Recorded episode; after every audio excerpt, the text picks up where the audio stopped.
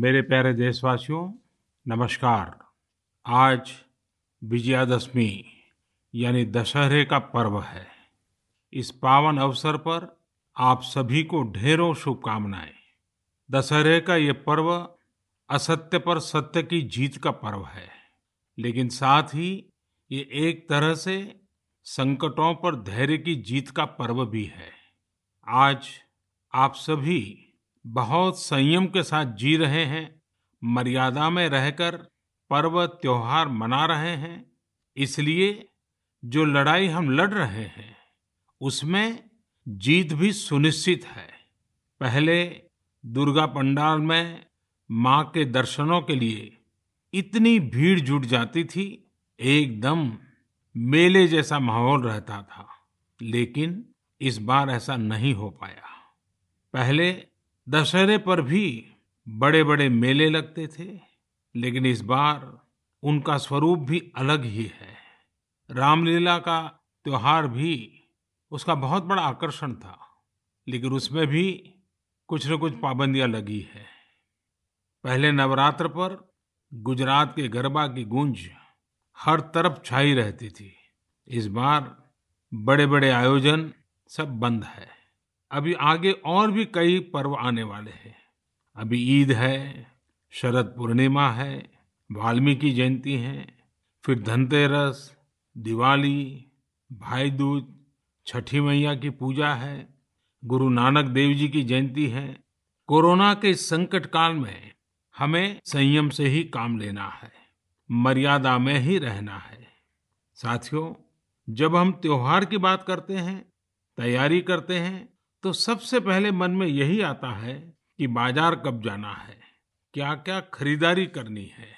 खासकर बच्चों में तो इसका विशेष उत्साह रहता है कि इस बार त्योहार पर नया क्या मिलने वाला है। त्योहारों की ये उमंग और बाजार की चमक एक दूसरे से जुड़ी हुई है। लेकिन इस बार जब आप खरीदारी करने जाएं तो वोकल फॉर लोकल का अपना संकल्प अवश्य याद रखें। बाजार से सामान खरीदते समय हमें स्थानीय उत्पादों को प्राथमिकता देनी है। साथियों, त्योहारों के इस हर्षोल्लास के बीच में लॉकडाउन के समय को भी याद करना चाहिए। लॉकडाउन में हमने समाज के उन साथियों को और करीब से जाना है जिनके बिना हमारा जीवन बहुत ही मुश्किल हो जाता। सफाई कर्मचारी, घर में काम करने वाले भाई बहन, लोकल सब्जी वाले, दूध वाले, सिक्योरिटी गार्ड्स, इन सब का हमारे जीवन में क्या रोल है, हमने अब भली भांति महसूस किया है। कठिन समय में ये आपके साथ थे, हम सबके साथ थे। अब अपने पर्वों में, अपनी खुशियों में भी हमें इनको साथ रखना है। मेरा आग्रह है कि जैसे भी संभव हो इन्हें अपनी खुशियों में जरूर शामिल करिए, परिवार के सदस्य की तरह करिए। फिर आप देखिए आपकी खुशियां कितनी बढ़ जाती हैं। साथियों, हमें अपने उन जाबाज सैनिकों को भी याद रखना है जो इन त्योहारों में भी सीमाओं पर डटे हैं, भारत माता की सेवा और सुरक्षा कर रहे हैं। हमें उनको याद करके ही अपने त्योहार मनाने हैं। हमें घर में एक दिया भारत माता के इन वीर बेटे बेटियों के सम्मान में भी जलाना है। मैं अपने वीर जवानों से भी कहना चाहता हूं कि आप भले ही सीमा पर हैं, लेकिन पूरा देश आपके साथ है, आपके लिए कामना कर रहा है। मैं उन परिवारों के त्याग को भी नमन करता हूं जिनके बेटे बेटियां आज सरहद पर है। हर वो व्यक्ति जो देश से जुड़ी किसी न किसी जिम्मेदारी की वजह से अपने घर पर नहीं है, अपने परिवार से दूर है, मैं हृदय से उसका आभार प्रकट करता हूँ। मेरे प्यारे देशवासियों, आज जब हम लोकल के लिए वोकल हो रहे हैं तो दुनिया भी हमारे लोकल प्रोडक्ट्स की फैन हो रही है। हमारे कई लोकल प्रोडक्ट्स में ग्लोबल होने की बहुत बड़ी शक्ति है। जैसे एक उदाहरण है खादी का। लंबे समय तक खादी सादगी की पहचान रही है, लेकिन हमारी खादी आज इको फ्रेंडली फैब्रिक के रूप में जानी जा रही है। स्वास्थ्य के दृष्टि से ये बॉडी फ्रेंडली फैब्रिक है, ऑल वेदर फैब्रिक है और आज खादी फैशन स्टेटमेंट तो बन ही रही है। खादी की पॉपुलैरिटी तो बढ़ ही रही है, साथ ही दुनिया में कई जगह खादी बनाई भी जा रही है। मैक्सिको में एक जगह है ओहाका, इस इलाके में कई गांव ऐसे हैं जहां स्थानीय ग्रामीण खादी बुनने का काम करते हैं। आज यहाँ की खादी ओहाका खादी के नाम से प्रसिद्ध हो चुकी है। ओहाका में खादी कैसे पहुंची ये भी कम इंटरेस्टिंग नहीं है। दरअसल मैक्सिको के एक युवा मार्क ब्राउन ने एक बार महात्मा गांधी पर एक फिल्म देखी। ब्राउन ये फिल्म देखकर बापू से इतना प्रभावित हुए कि वो भारत में बापू के आश्रम आए और बापू के बारे में और गहराई से जाना समझा। तब ब्राउन को एहसास हुआ कि खादी केवल एक कपड़ा ही नहीं है, बल्कि ये तो एक पूरी जीवन पद्धति है। इससे किस तरह से ग्रामीण अर्थव्यवस्था और आत्मनिर्भरता का दर्शन जुड़ा है, ब्राउन इससे बहुत प्रभावित हुए। यहीं से ब्राउन ने ठाना कि वो मैक्सिको में जाकर खादी का काम शुरू करेंगे। उन्होंने मैक्सिको के ओहाका में ग्रामीणों को खादी का काम सिखाया, उन्हें प्रशिक्षित किया और आज ओहाका खादी एक ब्रांड बन गया है। इस प्रोजेक्ट की वेबसाइट पर लिखा है the symbol of dharma in motion. इस वेबसाइट में मार्क ब्राउन का बहुत ही दिलचस्प इंटरव्यू भी मिलेगा। वे बताते हैं कि शुरू में लोग खादी को लेकर संदेह में थे, परंतु आखिरकार इसमें लोगों की दिलचस्पी बढ़ी और इसका बाजार तैयार हो गया। ये कहते हैं ये राम राज्य से जुड़ी बातें हैं। जब आप लोगों की जरूरतों को पूरा करते हैं तो फिर लोग भी आपसे जुड़ने चले आते हैं। साथियों, दिल्ली के कनॉट प्लेस के खादी स्टोर में इस बार गांधी जयंती पर एक ही दिन में एक करोड़ रुपए से ज्यादा की खरीदारी हुई। इसी तरह कोरोना के इस समय में खादी के मास्क भी बहुत पॉपुलर हो रहे हैं। देश भर में कई जगह सेल्फ हेल्प ग्रुप्स और दूसरी संस्थाएं खादी के मास्क बना रहे हैं। यूपी में बाराबंकी में एक महिला है सुमन देवी जी। सुमन जी ने सेल्फ हेल्प ग्रुप की अपनी साथी महिलाओं के साथ मिलकर खादी मास्क बनाना शुरू किया। धीरे धीरे उनके साथ अन्य महिलाएं भी जुड़ती चली गई। अब वे सभी मिलकर हजारों खादी मास्क बना रही हैं। हमारे लोकल प्रोडक्ट्स की खूबी है कि उनके साथ अक्सर एक पूरा दर्शन जुड़ा होता है।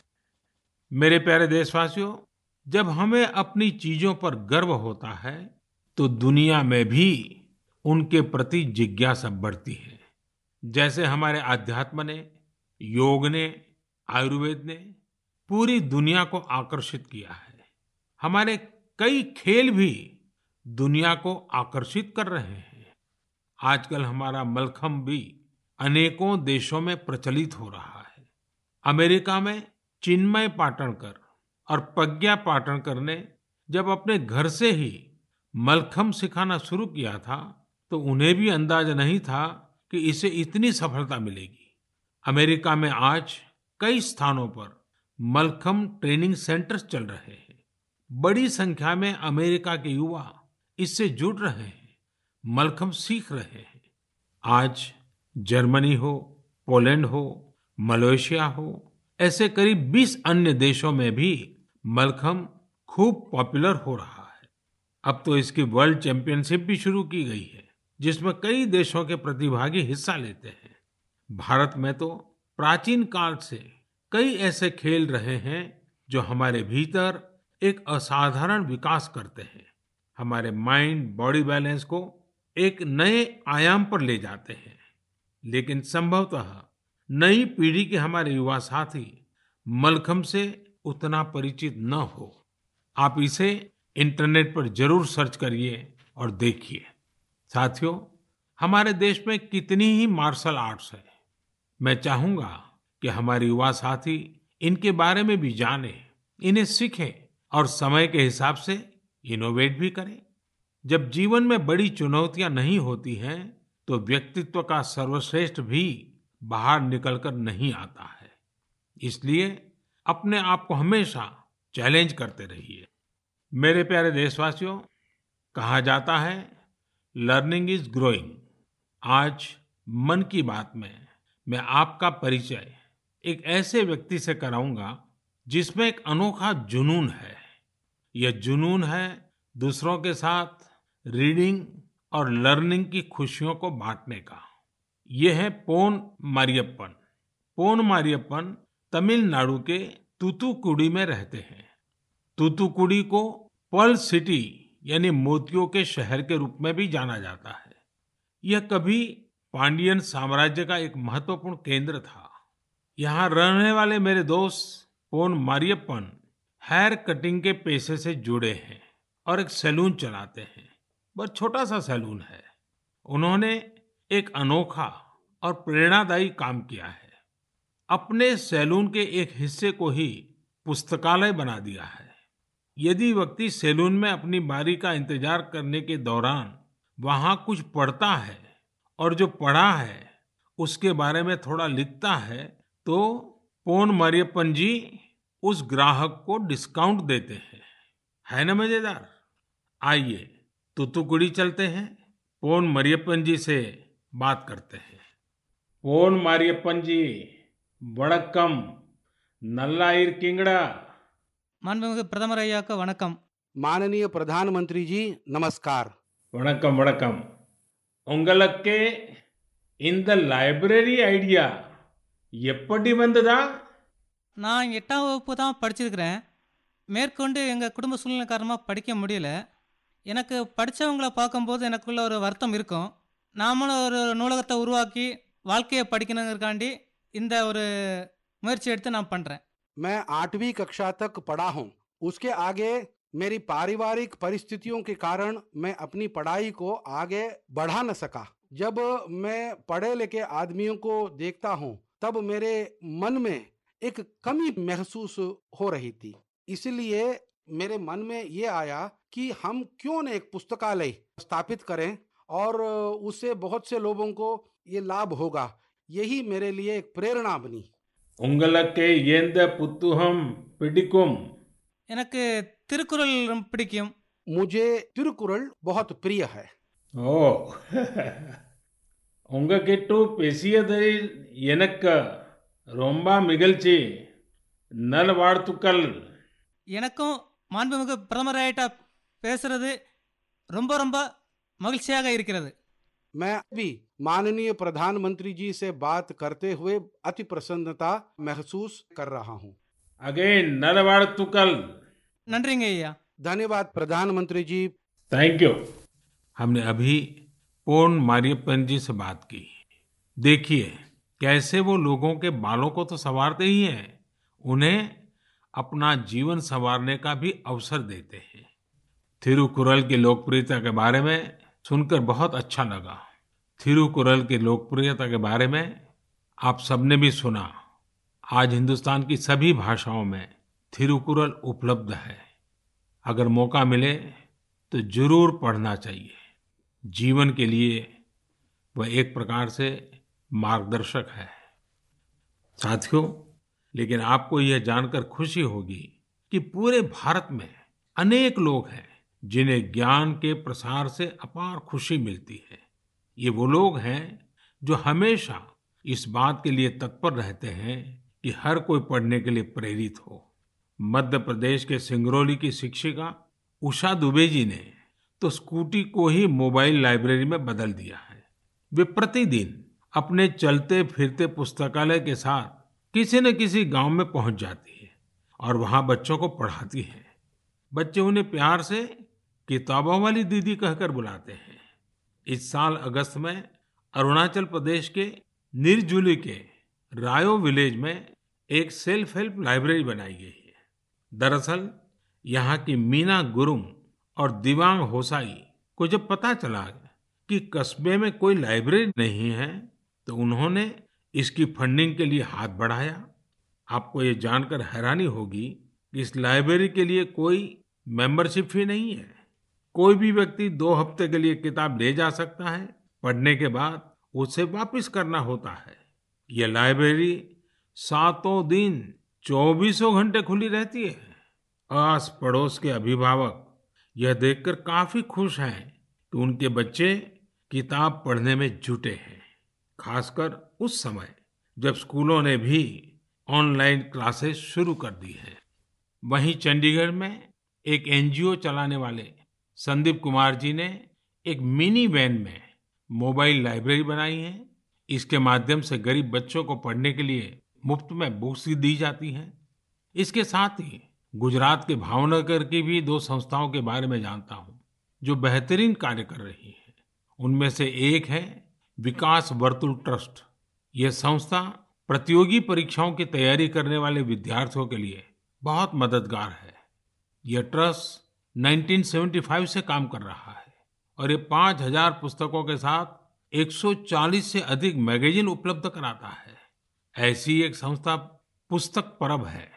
यह इनोवेटिव प्रोजेक्ट है जो साहित्यिक पुस्तकों के साथ ही दूसरी किताबें निःशुल्क उपलब्ध कराते हैं।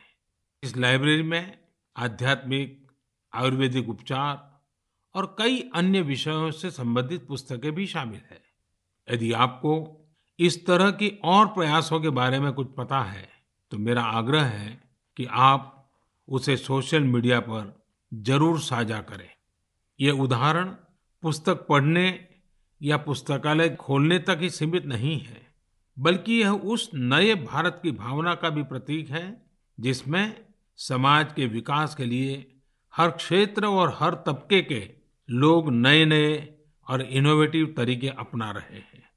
गीता में कहा गया है, नहि ज्ञानेन सदृशम पवित्र मिह विद्यते, अर्थात ज्ञान के समान संसार में कुछ भी पवित्र नहीं है। मैं ज्ञान का प्रसार करने वाले, ऐसे नेक प्रयास करने वाले सभी महानुभावों का हृदय से अभिनंदन करता हूँ। मेरे प्यारे देशवासियों, कुछ ही दिनों बाद सरदार वल्लभ भाई पटेल जी की जन्म जयंती इकतीस अक्टूबर को हम सब राष्ट्रीय एकता दिवस के तौर पर मनाएंगे। मन की बात में पहले भी हमने सरदार पटेल पर विस्तार से बात की है। हमने उनके विराट व्यक्तित्व के कई आयामों पर चर्चा की है। बहुत कम लोग मिलेंगे जिनके व्यक्तित्व में एक साथ कई सारे तत्व मौजूद हो।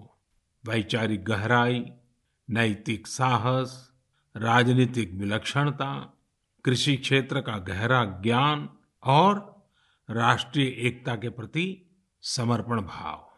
क्या आप सरदार पटेल के बारे में एक बात जानते हैं जो उनके सेंस ऑफ ह्यूमर को दर्शाती है?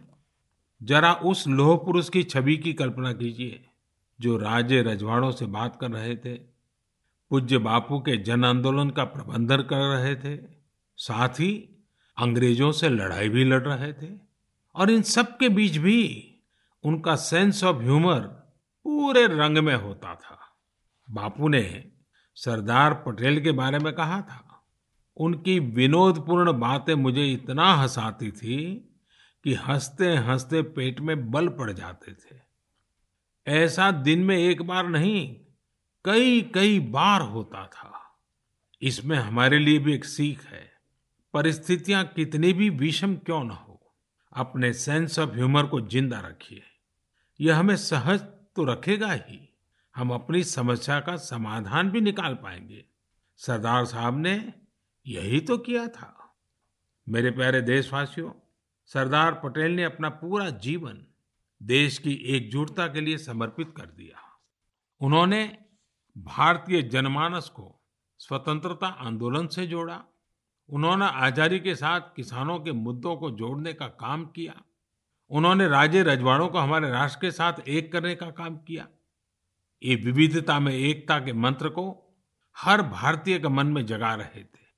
साथियों, आज हमें अपनी वाणी, अपने व्यवहार, अपने कर्म से हर पल उन सब चीजों को आगे बढ़ाना है जो हमें एक करे, जो देश के एक भाग में रहने वाले नागरिक के मन में दूसरे कोने में रहने वाले नागरिक के लिए सहजता और अपनत्व का भाव पैदा कर सके। हमारे पूर्वजों ने सदियों से यह प्रयास निरंतर किए हैं। अब देखिए, केरल में जन्मे पूज्य आदि शंकराचार्य जी ने भारत की चारों दिशाओं में चार महत्वपूर्ण मठों की स्थापना की। उत्तर में बद्रिकाश्रम, पूर्व में पुरी, दक्षिण में श्रृंगेरी और पश्चिम में द्वारिका। उन्होंने श्रीनगर की यात्रा भी की। यही कारण है कि वहाँ एक शंकराचार्य हील है। तीर्थाटन अपने आप में भारत को एक सूत्र में पिरोता है। ज्योतिर्लिंगों और शक्तिपीठों की श्रृंखला भारत को एक सूत्र में बांधती है। त्रिपुरा से लेकर गुजरात तक, जम्मू कश्मीर से लेकर तमिलनाडु तक स्थापित हमारी आस्था के केंद्र हमें एक करते हैं। भक्ति आंदोलन पूरे भारत में एक बड़ा जन आंदोलन बन गया, जिसने हमें भक्ति के माध्यम से एकजुट किया। हमारे नित्य जीवन में भी ये बातें कैसे घुल गई है, जिसमें एकता की ताकत है। प्रत्येक अनुष्ठान से पहले विभिन्न नदियों का आवाहन किया जाता है। इसमें सुदूर उत्तर में स्थित सिंधु नदी से लेकर दक्षिण भारत की जीवनदायिनी कावेरी नदी तक शामिल है। अक्सर हमारे यहाँ लोग कहते हैं, स्नान करते समय पवित्र भाव से एकता का मंत्र ही बोलते हैं। गंगे च यमुने चैव गोदावरी सरस्वती, नर्मदे सिंधु कावेरी जलेस्मिन् सन्निधि कुरु। इसी प्रकार सिखों के पवित्र स्थलों में नांदेड़ साहब और पटना साहब गुरुद्वारे शामिल हैं। हमारे सिख गुरुओं ने भी अपने जीवन और सत्कार्यों के माध्यम से एकता की भावना को प्रगाढ़ किया है। पिछली शताब्दी में हमारे देश में डॉक्टर बाबा साहब आम्बेडकर जैसे महान विभूतियां रही, जिन्होंने हम सभी को संविधान के माध्यम से एकजुट किया। साथियों, unity is power, unity is strength, unity is progress, unity is empowerment. United we will scale new heights. वैसे ऐसी ताकतें भी मौजूद रही हैं जो निरंतर हमारे मन में संदेह का बीज बोने की कोशिश करते रहते हैं, देश को बांटने का प्रयास करते हैं। देश ने भी हर बार इन बद इरादों का मुंहतोड़ जवाब दिया है।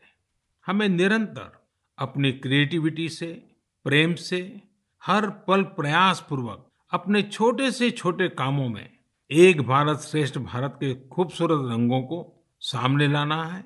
एकता के नए रंग भरने हैं और हर नागरिक को भरने हैं।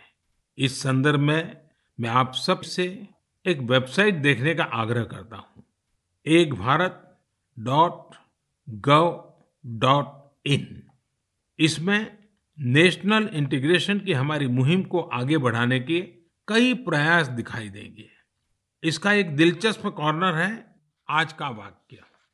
इस सेक्शन में हम हर रोज एक वाक्य को अलग अलग भाषाओं में कैसे बोलते हैं यह सीख सकते हैं। आप इस वेबसाइट के लिए कंट्रीब्यूट भी करें। जैसे हर राज्य और संस्कृति में अलग अलग खान पान होता है, ये व्यंजन स्थानीय स्तर के खास इंग्रेडिएंट्स यानी अनाज और मसालों से बनाए जाते हैं।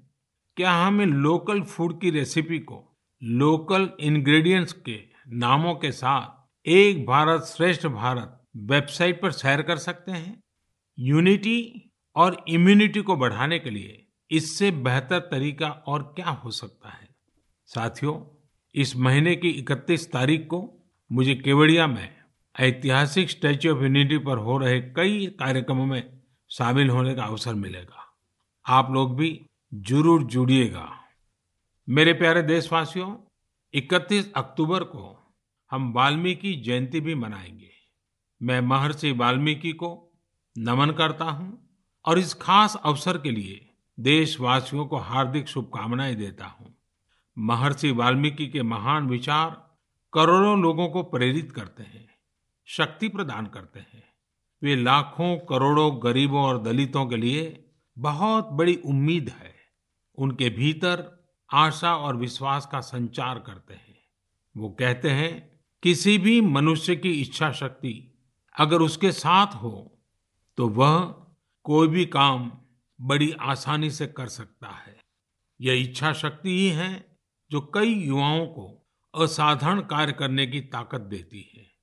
महर्षि वाल्मीकि ने सकारात्मक सोच पर बल दिया। उनके लिए सेवा और मानवीय गरिमा का स्थान सर्वोपरि है। महर्षि वाल्मीकि के आचार, विचार और आदर्श आज न्यू इंडिया के हमारे संकल्प के लिए प्रेरणा भी है और दिशा निर्देश भी है। हम महर्षि वाल्मीकि के प्रति सदैव कृतज्ञ रहेंगे कि उन्होंने आने वाली पीढ़ियों के मार्गदर्शन के लिए रामायण जैसे महाग्रंथ की रचना की। इकतीस अक्टूबर को भारत के पूर्व प्रधानमंत्री श्रीमती इंदिरा गांधी जी को हमने खो दिया। मैं आदरपूर्वक उनको श्रद्धांजलि देता हूँ। मेरे प्यारे देशवासियों, आज कश्मीर का पुलवामा पूरे देश को पढ़ाने में महत्वपूर्ण भूमिका निभा रहा है। आज देश भर में बच्चे अपना होमवर्क करते हैं, नोट्स बनाते हैं, तो कहीं न कहीं इसके पीछे पुलवामा के लोगों की कड़ी मेहनत भी है। कश्मीर घाटी पूरे देश की करीब करीब नब्बे प्रतिशत पेंसिल स्लेट, लकड़ी की पट्टी की मांग को पूरा करती है और उसमें बहुत बड़ी हिस्सेदारी पुलवामा की है। एक समय में हम लोग विदेशों से पेंसिल के लिए लकड़ी मंगाते थे, लेकिन अब हमारा पुलवामा इस क्षेत्र से देश को आत्मनिर्भर बना रहा है। वास्तव में पुलवामा के ये पेंसिल स्लेट्स स्टेट्स के बीच के गैप्स को कम कर रहे हैं। घाटी की चिनार की लकड़ी में हाई मॉइस्चर कंटेंट और सॉफ्टनेस होती है, जो पेंसिल के निर्माण के लिए उसे सबसे सुटेबल बनाती है। पुलवामा में उखू को पेंसिल विलेज के नाम से जाना जाता है। यहाँ पेंसिल स्लेट निर्माण की कई इकाइयां हैं जो रोजगार उपलब्ध करा रही हैं और इनमें काफी संख्या में महिलाएं काम करती हैं। साथियों, पुलवामा की अपनी यह पहचान तब स्थापित हुई है जब यहाँ के लोगों ने कुछ नया करने की ठानी, काम को लेकर रिस्क उठाया और खुद को उसके प्रति समर्पित कर दिया। ऐसे ही कर्मठ लोगों में से एक है मंजूर अहमद अलाई। पहले मंजूर भाई लकड़ी काटने वाले एक सामान्य मजदूर थे। मंजूर भाई कुछ नया करना चाहते थे ताकि उनके आने वाली पीढ़ियां गरीबी में न जिए। उन्होंने अपनी पुश्तैनी जमीन बेच दी और एप्पल वुडन बॉक्स यानी सेब रखने वाले लकड़ी के बक्से बनाने की यूनिट शुरू की। वे अपने छोटे से बिजनेस में जुटे हुए थे। तभी मंजूर भाई को कहीं से पता चला कि पेंसिल निर्माण में पॉपुलर वुड यानी चिनार की लकड़ी का उपयोग शुरू किया गया है। ये जानकारी मिलने के बाद मंजूर भाई ने अपनी उद्यमिता का परिचय देते हुए कुछ फेमस पेंसिल मैन्युफैक्चरिंग यूनिट्स को पॉपुलर वुडन बॉक्स की आपूर्ति शुरू की। मंजूर जी को ये बहुत फायदेमंद लगा और उनकी आमदनी भी अच्छी खासी बढ़ने लगी। समय के साथ उन्होंने पेंसिल स्लेट मैन्युफैक्चरिंग मशीनरी ले ली और उसके बाद उन्होंने देश की बड़ी बड़ी कंपनियों को पेंसिल स्लेट की सप्लाई शुरू कर दी। आज मंजूर भाई के इस बिजनेस का टर्नओवर करोड़ों में है और वे लगभग दो सौ लोगों को आजीविका भी दे रहे हैं। आज मन की बात के जरिए समस्त देशवासियों की ओर से मैं मंजूर भाई समेत पुलवामा के मेहनतकश भाई बहनों को और उनके परिवार वालों को उनकी प्रशंसा करता हूँ। आप सब देश के यंग माइंड्स को शिक्षित करने के लिए अपना बहुमूल्य योगदान दे रहे हैं। मेरे प्यारे देशवासियों, लॉकडाउन के दौरान टेक्नोलॉजी बेस्ड सर्विस डिलीवरी के कई प्रयोग हमारे देश में हुए हैं और अब ऐसा नहीं रहा कि बहुत बड़ी टेक्नोलॉजी और लॉजिस्टिक्स कंपनियां ही यह कर सकती है। झारखंड में ये काम महिलाओं के सेल्फ हेल्प ग्रुप ने करके दिखाया है। इन महिलाओं ने किसानों के खेतों से सब्जियां और फल लिए और सीधे घरों तक पहुंचाए। इन महिलाओं ने आजीविका फार्म फ्रेश नाम से एक ऐप बनवाया, जिसके जरिए लोग आसानी से सब्जियां मंगा सकते थे। इस पूरे प्रयास से किसानों को अपनी सब्जियां और फलों के अच्छे दाम मिले और लोगों को भी फ्रेश सब्जियां मिलती रही। वहां आजीविका फार्म फ्रेश ऐप का आइडिया बहुत पॉपुलर हो रहा है। लॉकडाउन में इन्होंने पचास लाख रुपए से भी ज्यादा के फल सब्जियां लोगों तक पहुंचाई है।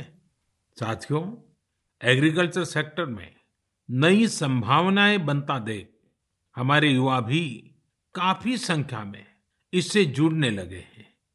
मध्य प्रदेश के बड़वानी में अतुल पाटीदार अपने क्षेत्र के चार हजार किसानों को डिजिटल रूप से जोड़ चुके हैं।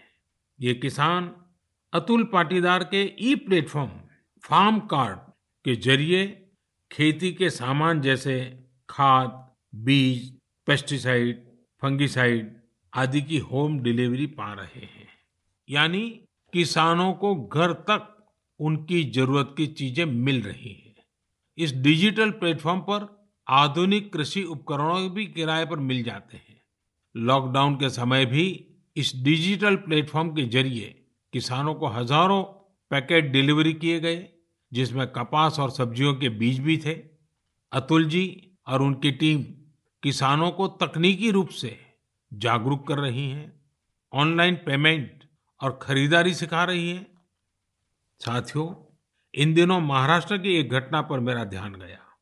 वहां एक फार्मर प्रोड्यूसर कंपनी ने मक्के की खेती करने वाले किसानों से मक्का खरीदा। कंपनी ने किसानों को इस बार मूल्य के अतिरिक्त बोनस भी दिया। किसानों को भी एक सुखद आश्चर्य हुआ। जब उस कंपनी से पूछा तो उन्होंने कहा कि भारत सरकार ने जो नए कृषि कानून बनाए हैं, अब उसके तहत किसान भारत में कहीं पर भी फसल बेच पा रहे हैं और उन्हें अच्छे दाम मिल रहे हैं। इसलिए उन्होंने सोचा कि इस एक्स्ट्रा प्रॉफिट को किसानों के साथ भी बांटना चाहिए, उस पर उनका भी हक है, और उन्होंने किसानों को बोनस दिया है। साथियों, बोनस अभी भले ही छोटा हो, लेकिन ये शुरुआत बहुत बड़ी है। इससे हमें पता चलता है कि नए कृषि कानून से जमीनी स्तर पर किस तरह के बदलाव किसानों के पक्ष में आने की संभावनाएं भरी पड़ी है। मेरे प्यारे देशवासियों, आज मन की बात में देशवासियों की असाधारण उपलब्धियां, हमारे देश, हमारी संस्कृति के अलग अलग आयामों पर आप सबसे बात करने का अवसर मिला। हमारा देश प्रतिभावान लोगों से भरा हुआ है। अगर आप भी ऐसे लोगों को जानते हो तो उनके बारे में बात कीजिए, लिखिए और उनकी सफलताओं को शेयर कीजिए। आने वाले त्योहारों की आपको और आपके पूरे परिवार को बहुत बहुत बधाई। लेकिन एक बात याद रखिए, और त्योहारों में जरा विशेष रूप से याद रखिए, मास्क पहनना है, हाथ साबुन से धोते रहना है, दो गज की दूरी बनाए रखनी है। साथियों, अगले महीने फिर आपसे मन की बात होगी। बहुत बहुत धन्यवाद।